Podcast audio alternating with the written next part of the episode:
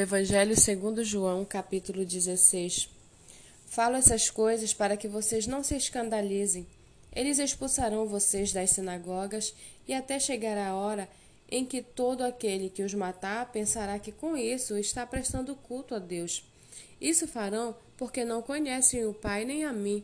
Mas estou falando essas coisas para que quando chegar a hora vocês se lembrem de que eu já tinha dito isto para vocês.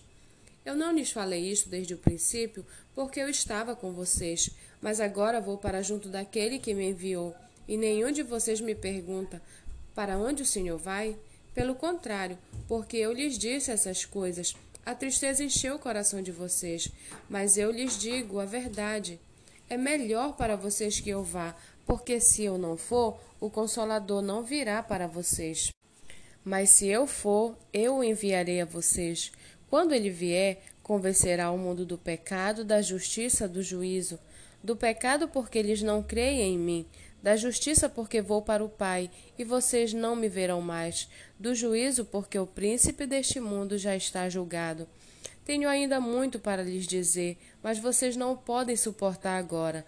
Porém, quando vier o Espírito da Verdade, ele os guiará em toda a verdade. Ele não falará por si mesmo, mas dirá tudo o que ouvir e anunciará a vocês as coisas que estão para acontecer. Ele me glorificará, porque vai receber do que é meu e anunciará isso a vocês.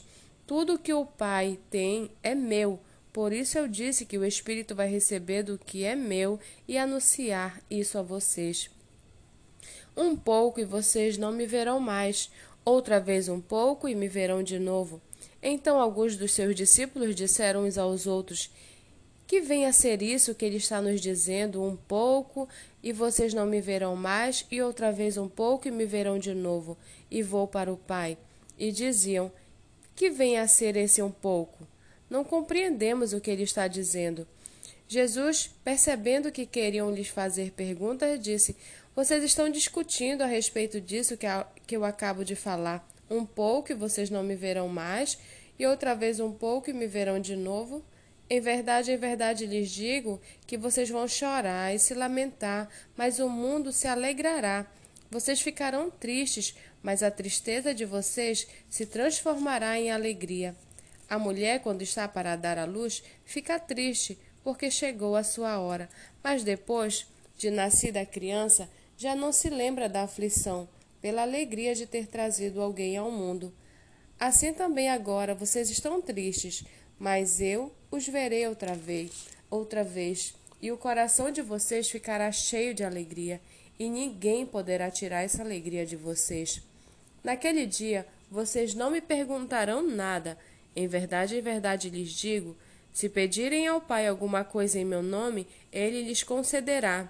Até agora vocês não pediram nada em meu nome. Peçam e receberão, para que a alegria de vocês seja completa. Essas coisas eu falei a vocês por meio de figuras. Vem a hora em que não falarei mais por meio de figuras, mas falarei a vocês claramente a respeito do Pai. Naquele dia vocês pedirão em meu nome. Eu não lhes digo que pedirei ao Pai em favor de vocês, porque o próprio Pai os ama, visto que vocês me amam e creem que eu vim da parte de Deus. Vim do Pai e entrei no mundo, mas agora deixo o mundo e vou para o Pai. Então os seus discípulos disseram: Agora o Senhor fala claramente e não emprega nenhuma figura. Agora vemos que o Senhor sabe todas as coisas e não precisa que alguém lhe pergunte. Por isso, cremos que o Senhor veio de Deus. Jesus respondeu: Vocês creem agora?